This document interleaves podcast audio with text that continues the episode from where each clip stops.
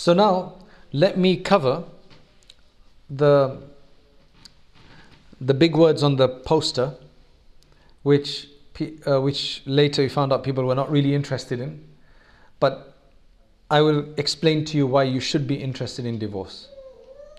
Because when people saw that, in fact, I started when I used to be invited to conduct a nikah, nikah, a marriage for a couple. That is a time when sometimes I used to actually speak about divorce then, about the right way to divorce. And one of my friends came to me and he says, That's such an inappropriate time to discuss divorce. So I stopped for a while.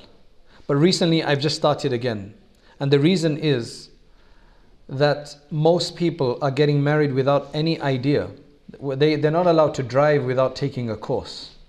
And that's why in some masjids they actually don't allow you to conduct your nikah there unless you've taken a course. And I think it's in Malaysia and in some other places where it's necessary for you to take a marital course, fundamentals, before you get married. Reason is that we are the ones who get all of the questions from people about divorce. They think three divorces is the way to divorce. So they just give three divorces and they then say that this was unknown to me that three divorces is a point of no return. One divorce is sufficient, more than sufficient, bad enough. Enough for you to extract yourself if that's what you want. But at least if you give one divorce, you can reconcile because you have up to three shots. But if you've given all three, then there's an ugly process for you to come together again. Because any woman who's been divorced thrice by one husband, she is no longer allowed to marry that same husband unless she gets married again. And then that husband divorces her for whatever reason. After she consummates the marriage with him. And if they did this as an arrangement, precondition, like okay, you're gonna get you're gonna get married to her. The husband says to the, the previous husband says to this new guy, you're gonna get married to her, consummate the marriage, and you're gonna divorce her straight away. Then that's haram. That's unlawful and it's accursed. So how likely is it then that you can do this properly? And the men they come and they say, Oh, I didn't know, I'm not very practicing, so I didn't know, I thought you had to do this and you had to do that, I didn't really mean it. Generally, the only reason people divorce is because they're thinking of the word divorce in their mind. Many people have lots of arguments with their wives, but they never bring divorce into the word, into their word. I believe that the reason why people utter a divorce is because it's something they've been contemplating. That next time she argues, I'm going to give her a divorce. And the wife is saying, next time we have this problem, I'm going to ask him for a divorce. The husband should not threaten with divorce, not use the word divorce, and the wife should not keep asking for the divorce, even if she doesn't mean it, especially if she doesn't mean it. So, what I want to do today is I want to just go over a basic, uh, because I want to give you some time for questions as well, right? Um, so, I want to go over the basic fiqh of divorce. I don't want it to get too dry because some of it is quite complicated and I don't want you don't need to know all of it. I just want you to know the the dangerous parts of it, so that at least you can avoid that, avoid any problems with that. A divorce is obviously allowed in Islam, but the Prophet ﷺ termed it, it. He said that out of all of the permissible things, this is the worst of the permissible things. So you can use it sparingly. We're not like Catholics who are not allowed to divorce at all until death. If they do, they get excom- they're supposed to be excommunicated from their church because no proper Catholic divorces. Like you, you do not, it's basically literally till death you don't part. But in Islam, it's a lot more casual than that, that you can divorce your wife if you mean it. If you can't get along, divorce your wife, move on to somebody else. There's not a problem with that. I've run into cases where there's a guy, he came to me, he says, My wife is asking for a divorce. And so I inquired the whole story uh, or a lot of the story, and I discovered that it was irreconcilable differences. There's no way she's going to come back to live with him. She's at her parents' house. She doesn't want to stay with him. He knows that, but he's refusing to give a divorce because he's got a misunderstanding that divorce is haram to do. Divorce is not haram. Divorce is just bad. It's permissible though, but it's just the worst of the permissible things which only needs to use when absolutely necessary um, because there's a lot of investment in marriages and you don't want to just break them up here and there. So you can divorce. That's why there's a a, a woman who came to the Prophet wasallam, and she basically said, "I can't complain about my husband's deen or anything, but I dislike to be ungrateful while I'm in faith. Like while being a Muslim, while being a mu'min, I, I don't want to be ungrateful. Why is she going to be ungrateful? Because she didn't love her husband. She felt that she wouldn't fulfill his rights and give him the due love and affection and care because she didn't love him. But she had no complaints about him. That could happen sometimes. So then the Prophet ﷺ understood the situation and he said to him, no, he said to her that, you know, the orchard or whatever he had given you as your dowry or whatever it was, would you give that back to him in lieu for a divorce? And he said, she said yes. So uh, he advised him to do that. So divorce can take place. It doesn't have to be messy. If you can't get along, then agree to divorce. It's fine. It's understandable. But don't use the word divorce for no reason. Uh, a friend of mine whose story that I've said a few times, in some cultures they use the word divorce a lot. In some Arab cultures in particular, they use the div- word divorce very casually. Um, if you don't do this, you are divorced. If you do this, you're divorced. It's just so many. Uh, so he went to some a friend's house, and he'd already eaten. The friend had some food, and he said, "Come and eat with us." He said, "No, I don't want to eat. I've had I've had my food." So he's insisting, and then he said, "If you don't eat, my wife is divorced." Now I'm thinking the poor wife, if she's listening, she's the one who's cooked the food most likely, and then she's being punished for it. It's crazy, isn't it?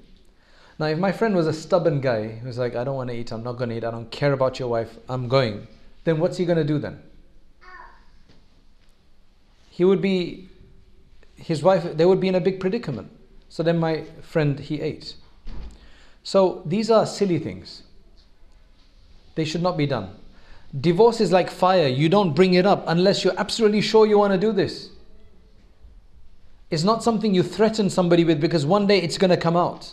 And the, the Prophet ﷺ, he said that there are three things which if you say seriously or if you say jokingly, they will still be effective. One of them is marriage. One of them is divorce. So literally, if you have a man and a Muslim man and a Muslim woman, for example, and two witnesses, all right, two witnesses, and they say basically, I married you, and she said, I accept, jokingly, you know, for a play scene, they would be married. They would be religiously married. You can't joke around with this. And the other one is divorce. Even if he says, I divorce you as a joke, it's done. So by accident, it's done. The only time it won't be done is if you said in your sleep and you know what you're saying. Or you became so crazy that you said it and you don't know what you said and you don't remember what you said. Then after that, it's like somebody's going to say to you, You just divorced your wife. What do you mean I divorced my wife? I didn't divorce my wife. I said, No, that's what you said. He said, No, prove it. I didn't say that. Only then that kind of an anger is, uh, is, uh, is an excuse. Otherwise, most people they divorce in anger anyway. They don't divorce over a cup of tea. Now, there are two types of divorce. Um, human beings, we speak and communicate sometimes literally, and sometimes we communicate metaphorically using elusive terms, indirect terms. For example, one is like, Can you please bring me a cup of tea? Can you please bring me some water? The other one is, I'm feeling very thirsty, so I'm dropping you a hint. See the difference? So in Islam, there are two types of statements, as I mentioned. One are the direct statements You are divorced, I divorce you. All right, these are clear cut, straightforward. However, sometimes you may say, Get out of here, I don't ever want to see you again. Did he say divorce here? But that could be a divorce depending on the context. Because human beings, they don't always say things directly. They could say things in a different way, meaning the same thing. Do you understand? So the Sharia has taken that into consideration and said that these are what you call kinaya terms. Kinaya. Kinaya means elusive terms, indirect terms. And those in certain contexts will be considered to be divorce as well. In fact, they will be a worse divorce because they will be an irreconcilable divorce. Whereas the straight, I divorce you, you are divorced, that's a re- reconcilable divorce. What the difference between a, a reconcilable or an irreconcilable divorce is that when a woman gets divorced, she goes into a semi semi marital status called a iddat, and she has to wait for three menstrual cycles until she can marry somebody else. The reason for this is primarily to find out whether she's still pregnant, she is pregnant or not.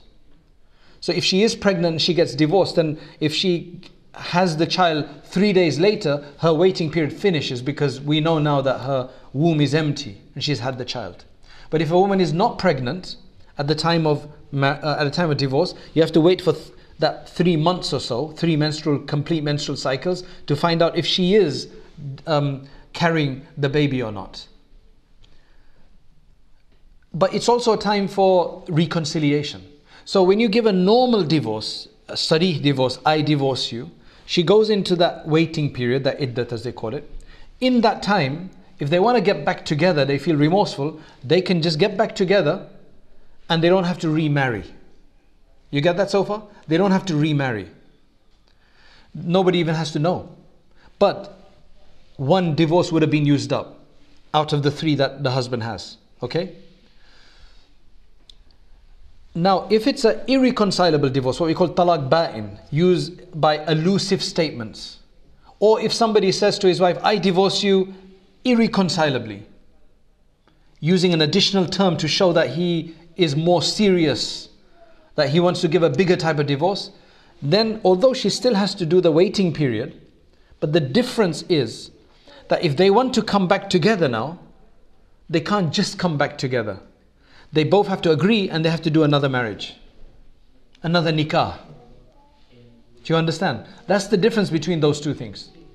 Now, somebody, if he gives three of the first type, or three of the second type, or one and two, or two and one, however, combination, once you give three, then it's a point of no return. Then that's a final divorce.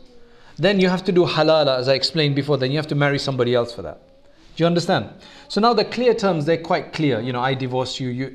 Let me give you some of the elusive terms. Because a lot of people use them, they don't know they're probably divorced.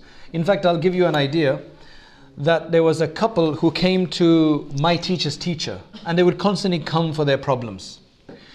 And on one occasion, he said, You know what? I'm going to refresh your nikah. I'm going to do another nikah for you. And they were surprised. But he called in two witnesses and they did another nikah. And from that day, mashallah, their relationship improved. Later, what he explained was that I realized that sometimes she would say things that were blasphemous. Now, when you say something, which, this is a bit of a different issue, but it, just goes to explain. Sometimes she would say blasphemous things uh, about Allah, maybe, without realizing. That breaks your faith. It makes you a kafir. But the next time you say Allahu Akbar, La ilaha illallah, and the next time you pray, you refresh your faith. But your marriage, which is broken, doesn't get refreshed because for that you have to have a ceremony, a, a, nikah.